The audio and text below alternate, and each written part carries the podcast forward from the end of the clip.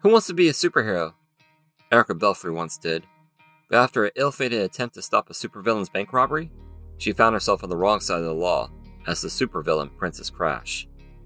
Now partnered with Jefferson, alias Weatherman, a crotchety thespian with storm powers, and ironically the same villain she tried to stop in her first heroic venture, Erica finds herself navigating the complicated world behind the cape, one in which every daring hero and villainous heel answers to a corrupt secret organization known only as the Board.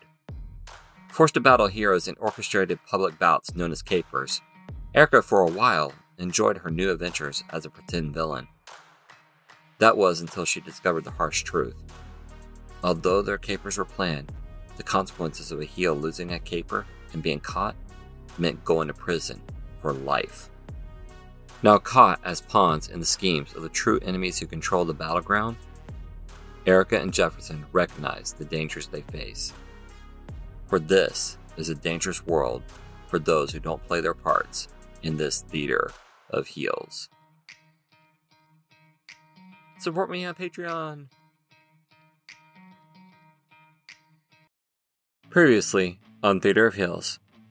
After an all too brief respite, Erica and Jefferson are summoned back to the maze for another caper.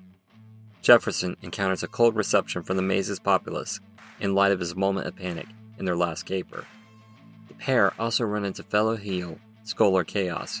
From him, they learn that many of the fellow villains who knew about Jefferson's unscheduled rescue mission to save Erica have recently been disappearing. Scholar Chaos believes the Board is targeting these individuals to control the narrative. However, before they can question him further, a telepathic member of the Board arrives and ushers Bolor Chaos away. And now, I present you with our current episode.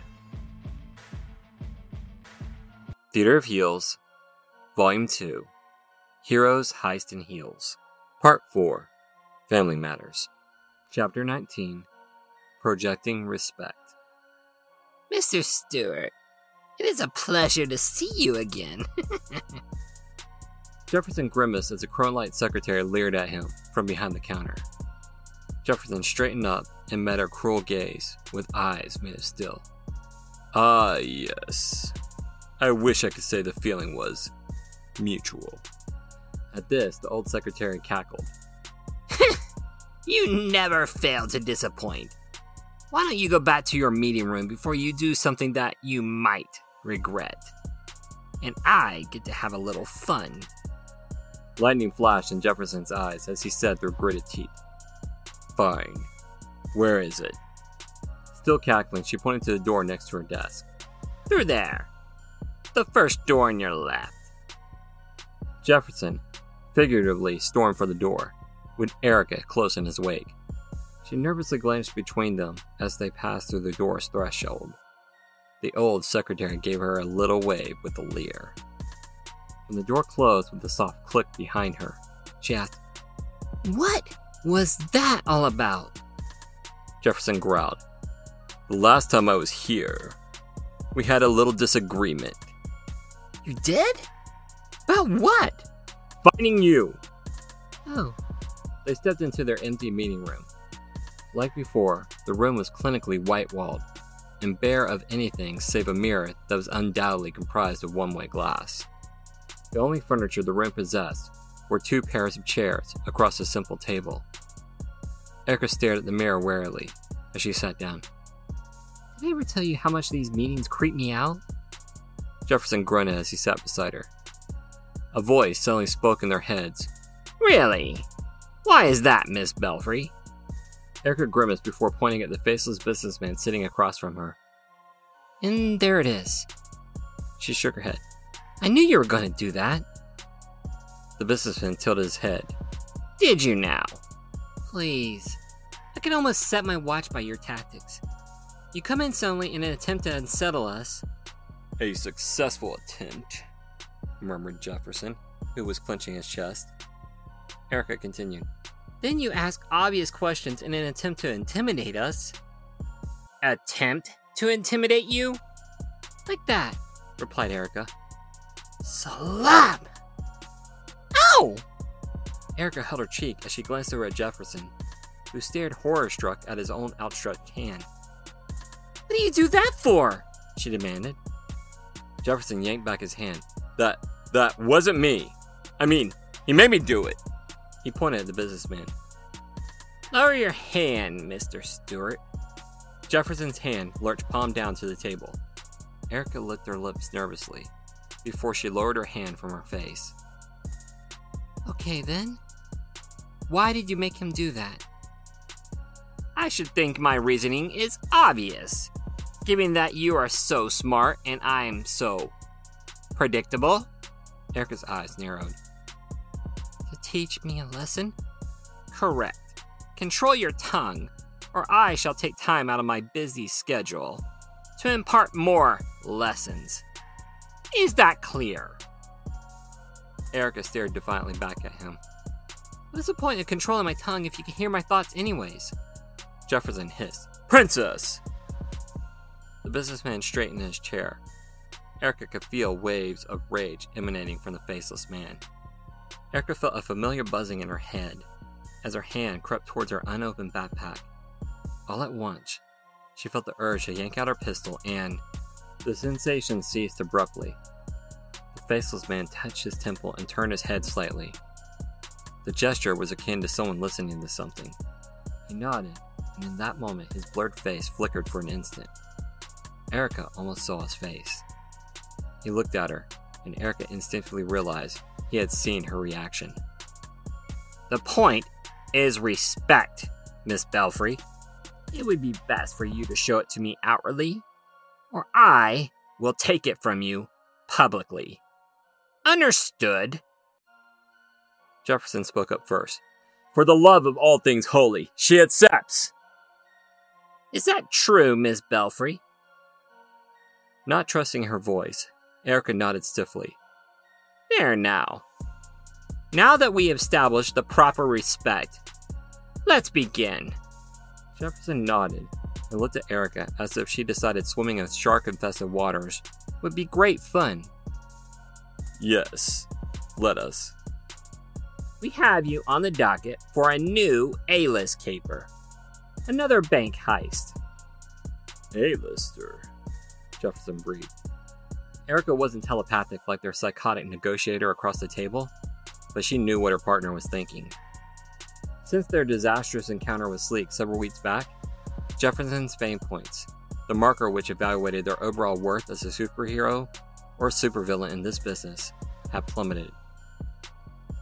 The people of Majestic didn't take his very public retreat from their battle with Sleek, leaving Erica alone to face the cyborg's wrath very well. His points had risen slightly after the footage of him helping her escape made its way to the web, with Erica's help. On the flip side, Erica's fame points had skyrocketed. She was now in the top fifth slot for the heels. Erica demanded, "We're not facing Sink again, are we?" This generated a cruel chuckle from the businessman. "Ah, no. Some members of the board believe another encounter between you and her this soon would be bad press."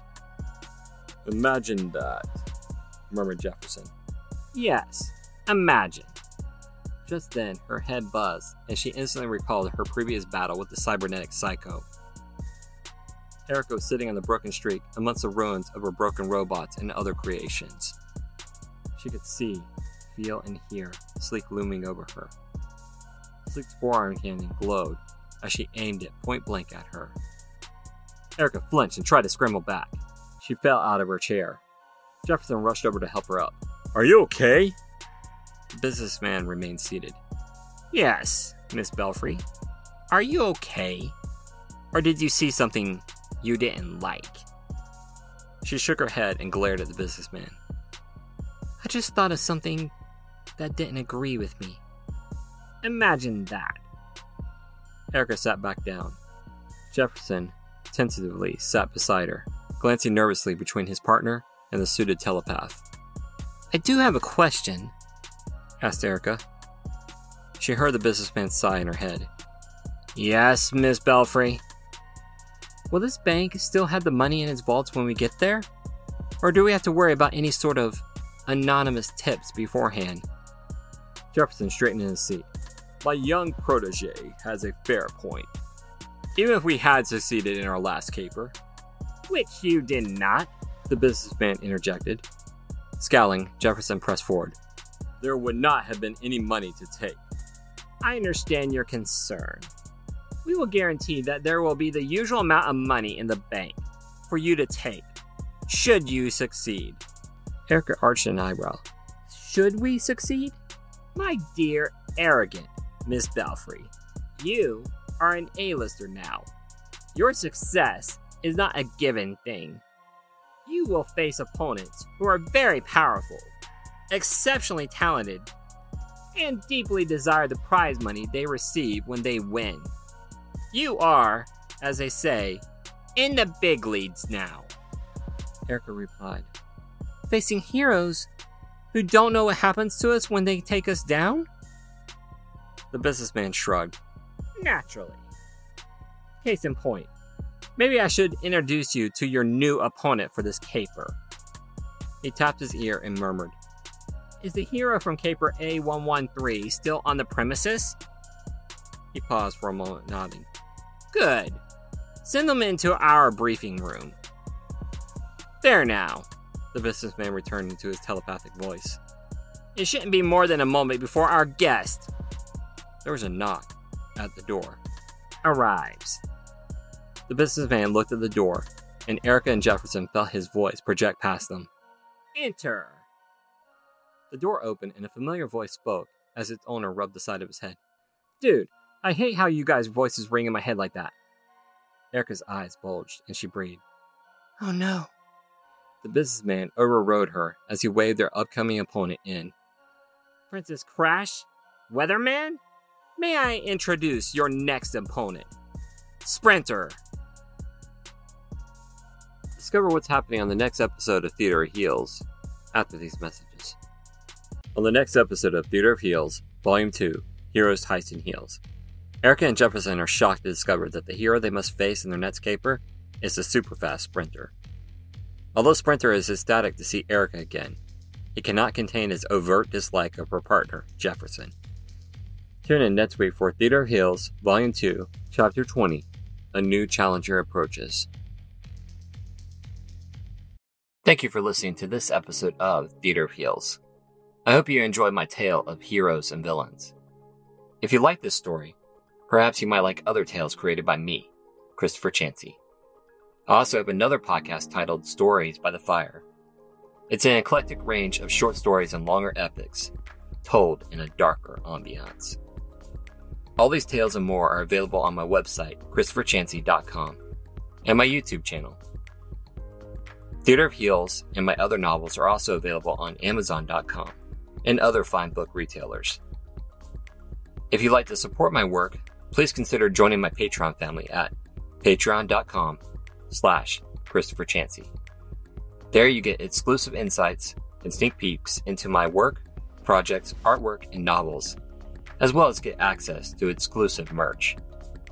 As always, thank you for stopping by and listening.